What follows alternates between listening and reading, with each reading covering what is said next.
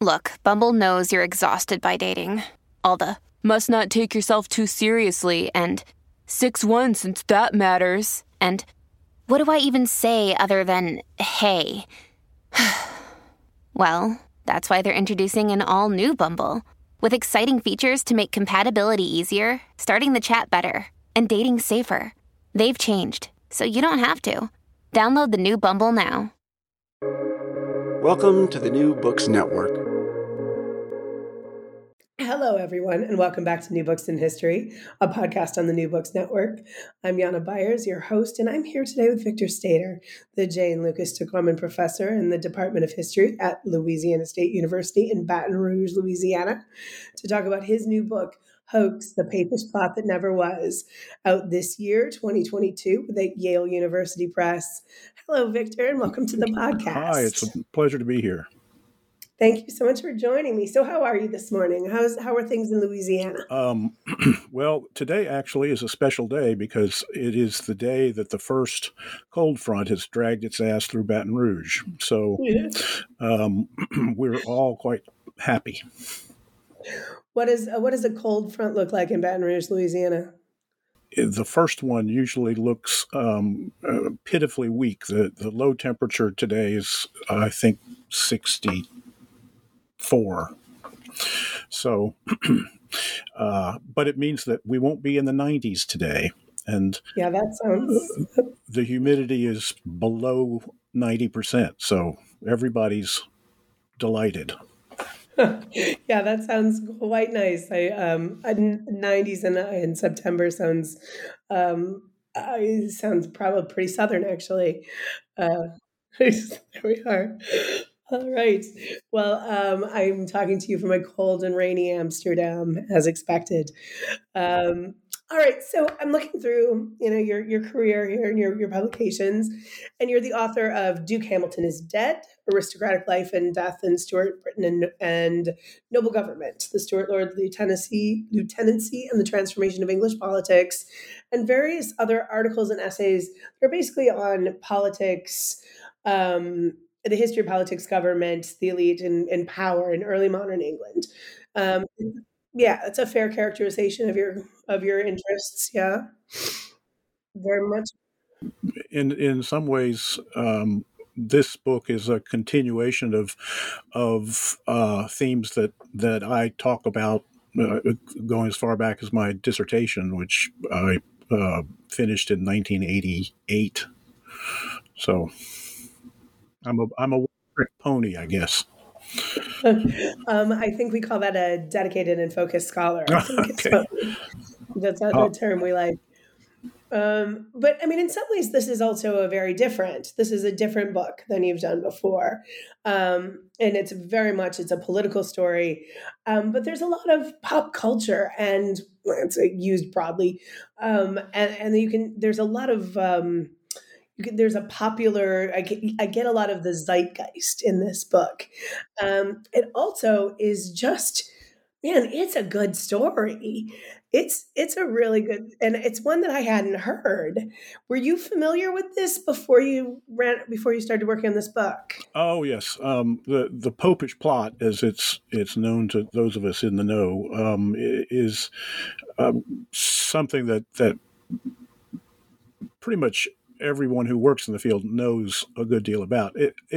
I decided to write the book though because it even though people know about it, professional historians have a tendency to sort of assume that everybody is familiar with it, and when they write their books, they sort of blast through it without taking much time. And what I wanted to do was explore it in much greater detail. And I also feel like it had a more significant long-term impact than it has been given credit for. And the other thing is that it's a book that's in a way in homage to the historian who last wrote about the plot, John Kenyon, back in the early 1970s, a magnificent book, but no one's published on it directly since. And that was the book that drew me into the study of the English Restoration. Oh, fascinating. Okay. So this also has a lot of personal resonance for you. Yeah, it does. Yeah, you've been sitting with for a while. So when you decided to take a look at this, you obviously there's a good deal of secondary literature you look at. What's your primary and contemporary source base? Well, probably the most important are the published records of the trials. That and parliamentary records, the journals of both the House of Commons and the House of Lords. But we do have these wonderful collections of what are called state trials that give verbatim testimony from the law courts and were collected together and published in the early 19th century. And there must be dozens of volumes of these collected together, and they're really a wonderful source because you can really get a feel for what was actually happening in the walls of the courthouse. Yeah, a lot of description. I mean, these first person voices, right? You hear what people are saying, and court reporters are what they are, but very clearly. You're getting fairly unfiltered information here, right? And we know pretty much that these are fairly accurate. We can't be 100% sure that everything that gets written down was what was said, but we know that there were multiple people taking notes. We know that the judges frequently reviewed the text before it was published. So we can have fairly high confidence that these records are pretty accurate. Mm-hmm. I'm interested as well in kind of, so this is one of the things that English history is famous for, these great, you have these really good sources, right? You have these excellent court records, and people who are interested in doing more kind of gender stuff have the Old Bailey as well. There's really good records. But can you tell our listeners a little bit about what goes into a trial? Who's there? How famous is this? What's happening around this courtroom? Most of the important cases were tried in the Old Bailey, which is the central criminal court. It's still the Old Bailey, different building now, but it was a public trial. One of the things which is very interesting and which I didn't know before I did the research for this is the configuration of the Old Bailey is fascinating. The courtroom was on the ground floor of the building, which had originally burned down in the Great Fire of 1666, and so it was rebuilt, and it was pretty new when these trials took place. The courtroom on the ground floor was open to the air, so there were three sides that had walls, and then the long side facing the street was actually open. Wow. And there was a courtyard there. So spectators could just pile into that open space to witness the trial. So you could have hundreds of people there watching the proceedings. Within the court itself, there was a raised dais where the judges sat. There was a box where the jury sat. And then a box for the defendant as well. So it was all open and public and very difficult at times to control because the crowd could get a little overexcited. And they had to have officers of the court there with rods to sort of maintain some semblance of order when things got hectic. But the ideal was that this was to be a public trial and ordinary people had the right to witness them. which is fascinating, right? So when we talk about the impact of this trial, it's not just on a small number of people. It's not just going to be, this isn't just something that affects the elites or the machinations of government. This is a very public, massive spectacle. That's right. That absolutely. Yeah. These cases were followed religiously by hundreds of thousands of people, and London basically ground to a halt while these trials went on. And there was a whole industry revolving around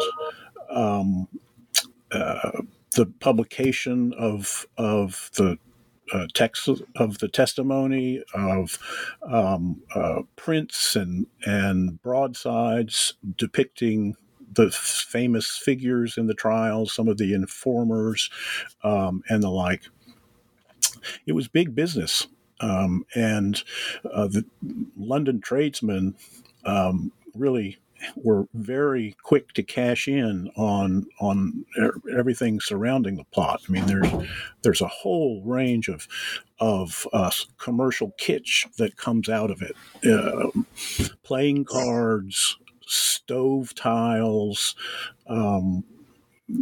just an amazing array of publications, medals, just you name it, and somebody in London was manufacturing it and selling it. There were even daggers, souvenir daggers being sold. It was quite the opportunity for shrewd businessmen. That is, that's really. If that makes sense. I don't know why am I even a little bit shocked that there are people selling souvenir daggers.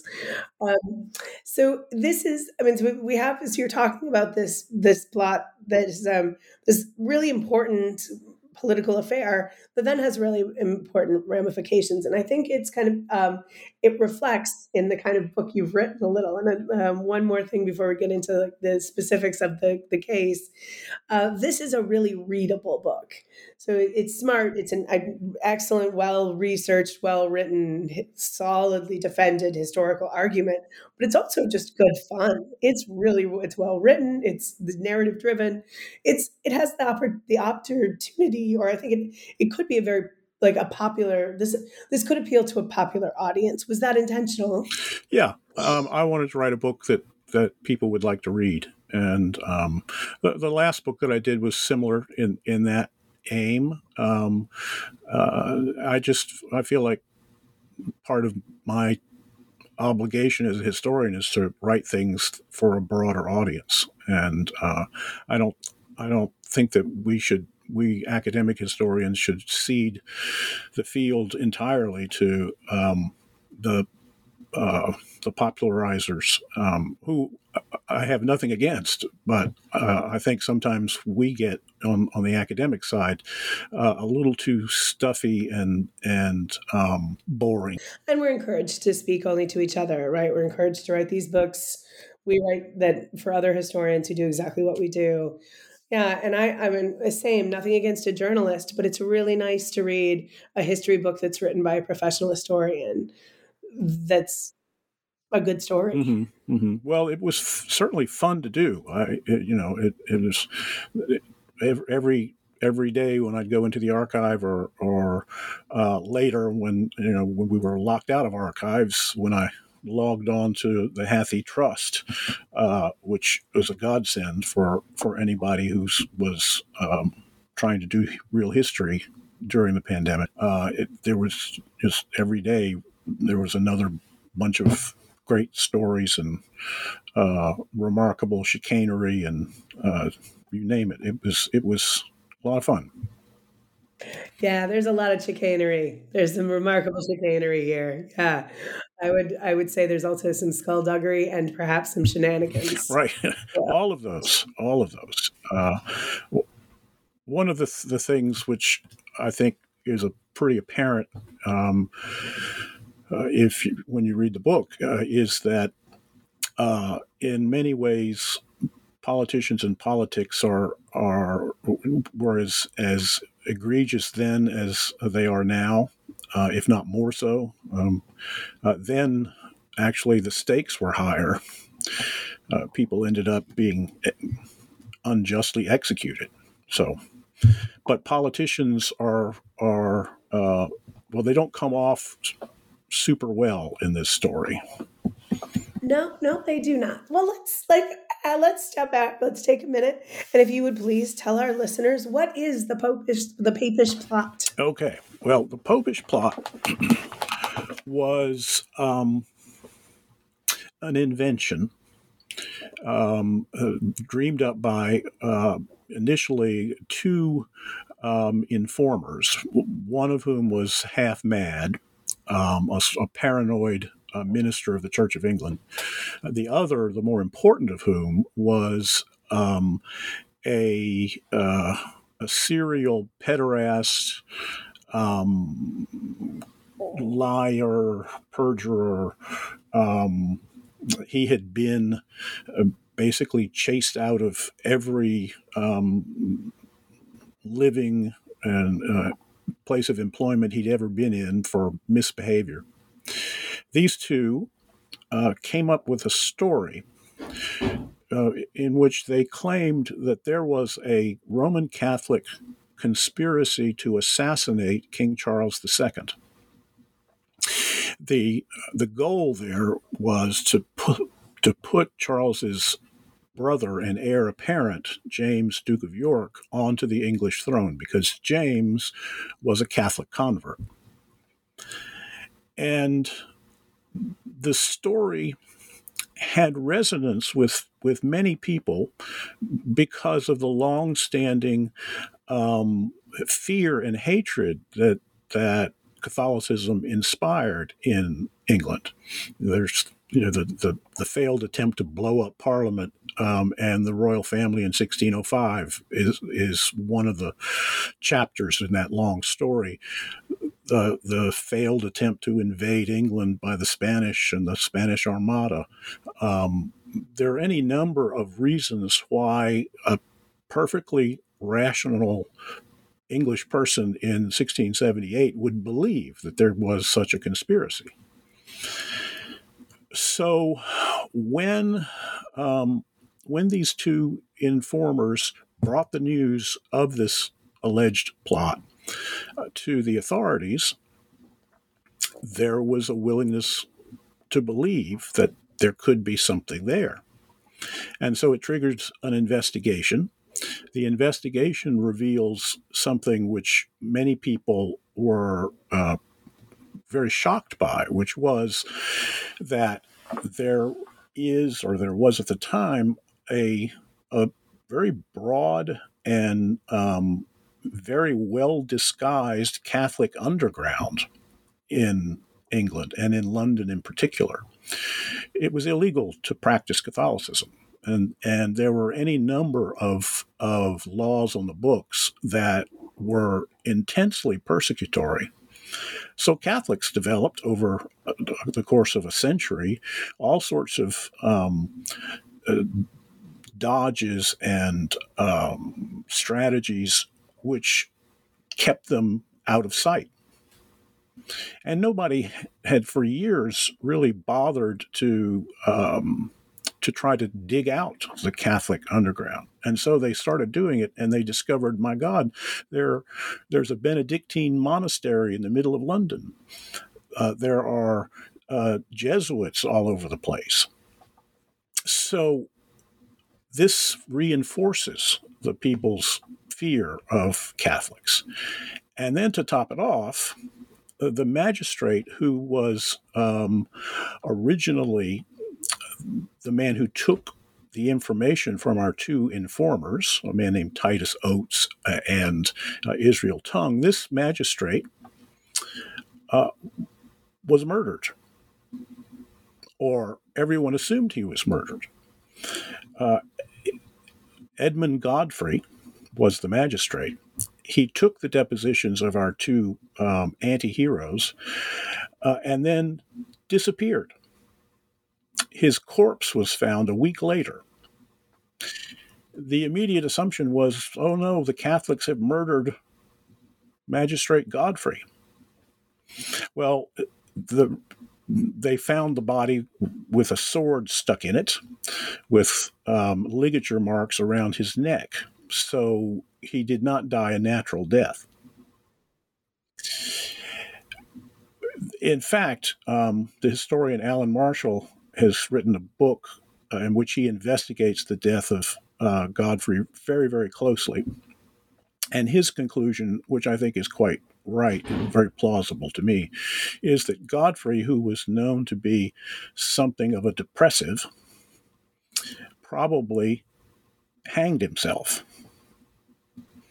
And his two brothers, who stood to lose their inheritance because Godfrey was single, his brothers were his heirs, and the property of a suicide is forfeit to the crown. The likelihood is that the two brothers discovered their dead brother and thought, oh no, we're going to lose the entirety of his estate, so let's make it look like a murder. They concealed the body for a while. They then stuck a sword into it and dumped it on the outskirts of London. When it was discovered, all hell broke loose because everyone assumed that, you know, this is more proof of this giant plot. And at that very moment, a new session of Parliament opened. And in that Parliament were a number of highly ambitious and unscrupulous politicians who intended to use this so-called plot as a stick to beat their political enemies in the government with. And so you get this uncontrollable crisis that emerges out of these almost random acts that expands to effectively take over the political world for the next year or so, and which has the long-term impact of helping to create a two-party political system in England, which, of course, over the long term has incalculable consequences. Continues to be quite important indeed. So we've got this whole, it's a mishigash, right? Murders, secret Catholics, possible suicide, kind of early modern insurance fraud, a possible attempted regicide, dirty politicians, like this whole shebang. And, you know, if you were writing this as fiction, I might question your ethics. I might say, well, that's a little much there, right? Like, okay, you've gone too far here. But yet this is all truth. And people believe there's a conspiracy theory of epic proportion, and people believe it, right? People believe this. Contemporaries believe this. They do. And it results in the arrest and prosecution of dozens of completely innocent Catholics, probably, I think it's about 24 who end up being executed. More die in jail before their opportunity to be tried. These trials were conducted in the shadow of a sort of a deep hatred of Catholics. And so getting a fair trial was not really on the program. I mean, people were simply, they assumed guilt before a word was spoken. And it was very difficult for the defendants in these cases to gain acquittal because of the assumption by both the judges and the juries involved that they were clearly guilty because they were Catholic. Right, that they're guilty of something, whether it's plot or not. The defendants this was one of the things which really struck me in reading through the trial transcripts. The defendants were constantly being required to prove a negative. So there was no written evidence to demonstrate the existence of this plot at all. There were no letters. There were no diaries. There's nothing actually concrete. And the defendants would say, well, show us the evidence. Where did anybody write a letter? Is there an account book? Any actual evidence? And the response of the court was invariably, well, you destroyed it, obviously. Why would you keep those things if you were plotting the king's death? Well, how do you answer that? Right. So yeah. It was a series of shockingly unjust trials. And so we've got, clearly we're looking at a political system that has not worked out all of its kinks, right? This is... the trial system in England in the early modern period is not perfect. Right. Yeah. In cases that weren't as charged politically and religiously, it was possible to get a fair trial in an English court. But in this particular situation, these defendants were deeply disadvantaged from the very start. And that has a lot to do, we can write a lot of that off to just anti-Catholic sentiment, but also a real paranoia, a real concern about the, still 100 years later, that England might become Catholic again. Yeah, that's right. And if you think about the contemporary situation in the late 1670s, this was a moment in which Louis XIV's France was pursuing an aggressively expansionist policy and persecuting French Protestants. So refugees were coming from France with horror stories about having their property destroyed and their homes invaded and on and on. And so in that context, it just deepens the fear. Mm-hmm. Yeah, in England Europe, we have a situation where the monarchy, like the ruling families are all deeply entwined, and places, it hasn't been that long since the Catholic Protestant shakeup happened, and so there's still a lot of fighting there. But then there's also just how much of this also reflects a political instability in this period, like a concern about the English crown. Yeah, well, that's definitely a feature, because many of these political divisions can be traced back to the period of the Civil War. And when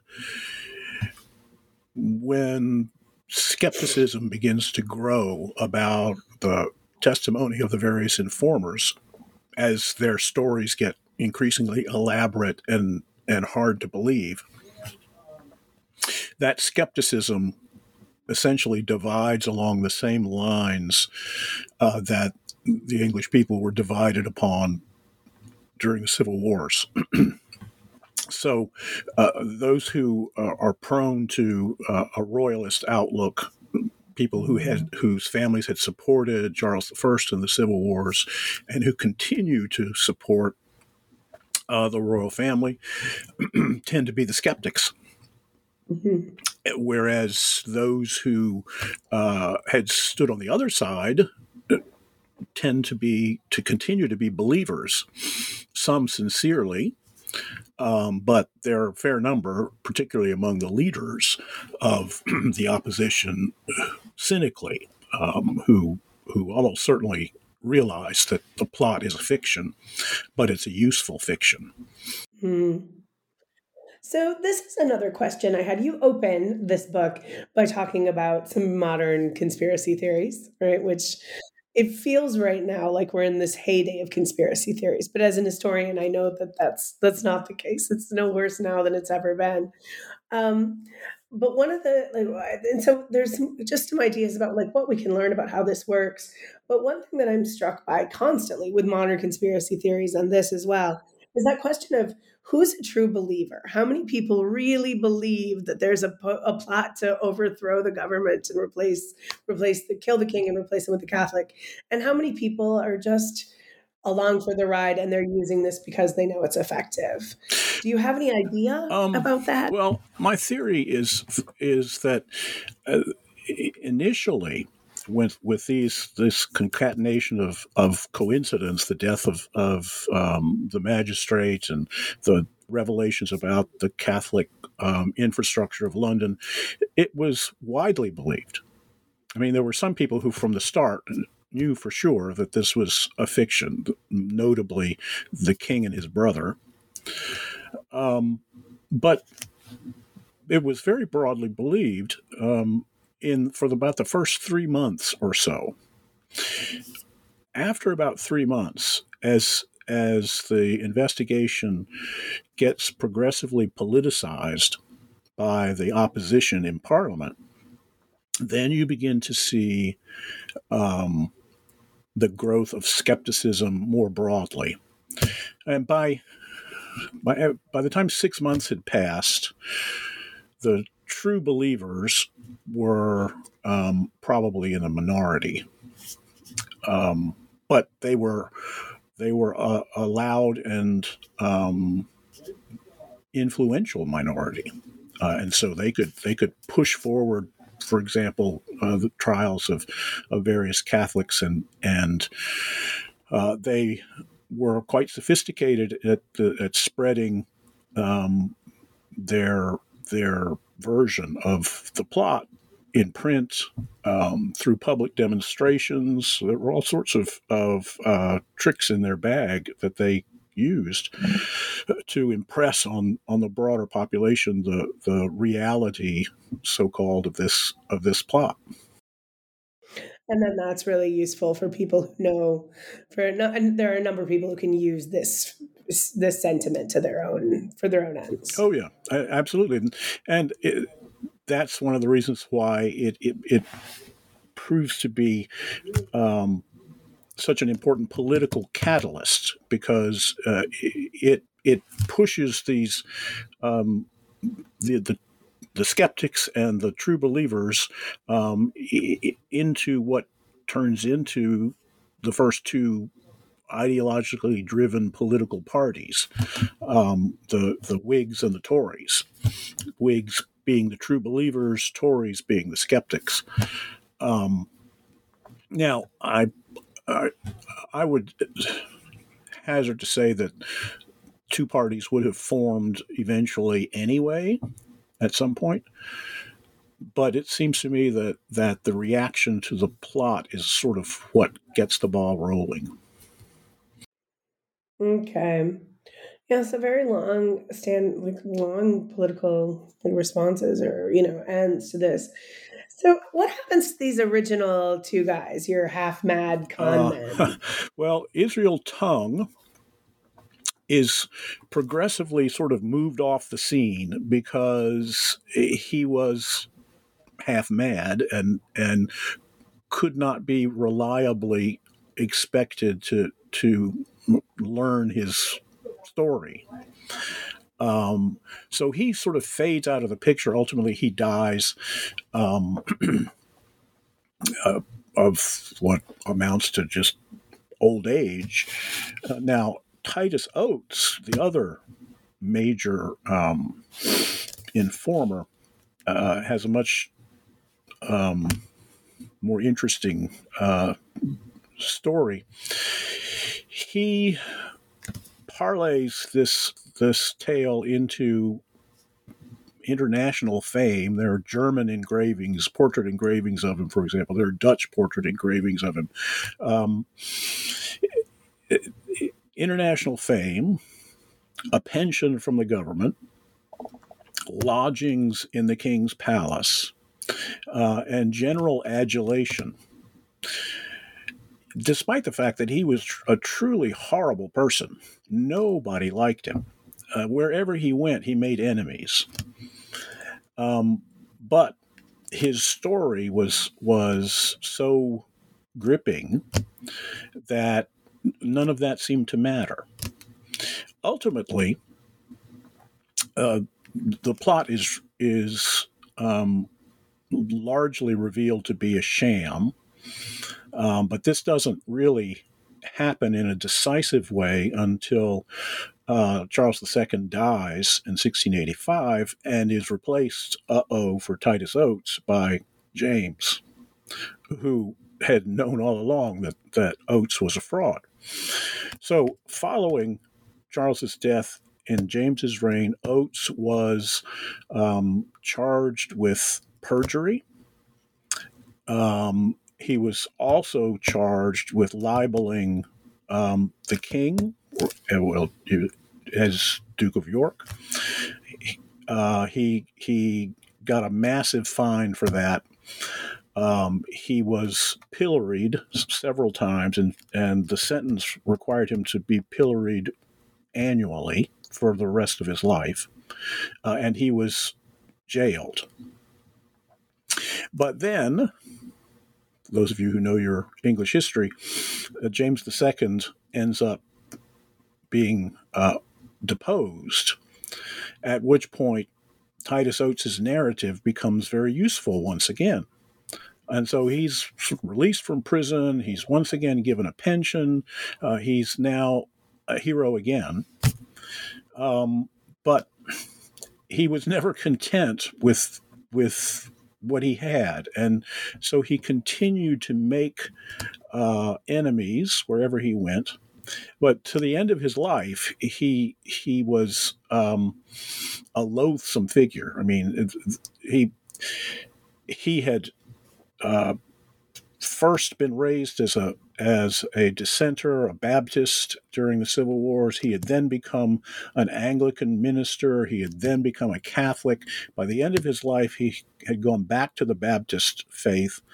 But he used his religion for his own private interests. So in his final chapter as a Baptist, he effectively took over a Baptist chapel in London and milked it for cash. He married a woman, despite the fact that he was not in that way inclined at all, and stole all her money. So he's just a terrible person, and if there is a hell, he's was first in line when he finally died in 1702, I think it was. And there are others. There's a whole cast of ne'er-do-wells and fraudsters and perjurers who emerge from the woodwork to try to get their own piece of fame and fortune. There's absolutely no shortage of truly reprehensible people who emerge from this story. Sure. Yeah, and I feel like that's another kind of parallel we can see with our current political situation. There is no end to the number of people who are willing to do truly terrible things. Yep. Human nature doesn't change. The times change, and circumstances change, but human nature is always the same, it seems to me. It seems there are definitely always rotters. That is for sure. Just rarely do you have a situation that's such a perfect storm for them to really flourish. And this is a situation where it feels like many people's worst impulses were really... Yeah, they come to the surface and are indulged by the times. It's you're very correct about that. Yeah, and comeuppance seems to be in short supply in this situation as well. Right, that's another thing. Their justice is not served very well in this story. It's sad, but that was the reality. It was politics is a high stakes game. Right? And that is just the situation. Right. Yeah. It was a matter of life and death in many cases. Yeah. in this way that I think is probably hard for modern people to wrap their brain around. So I've taken up quite a bit of your time, just a couple more things. So first of all, I just want to note for our listeners, you definitely want to read this book and the scholarly apparatus, the notes, but also the further reading section. There's a really nice, if you read this book and you're fascinated by it, you will find your way in this book to other really readable books about the period.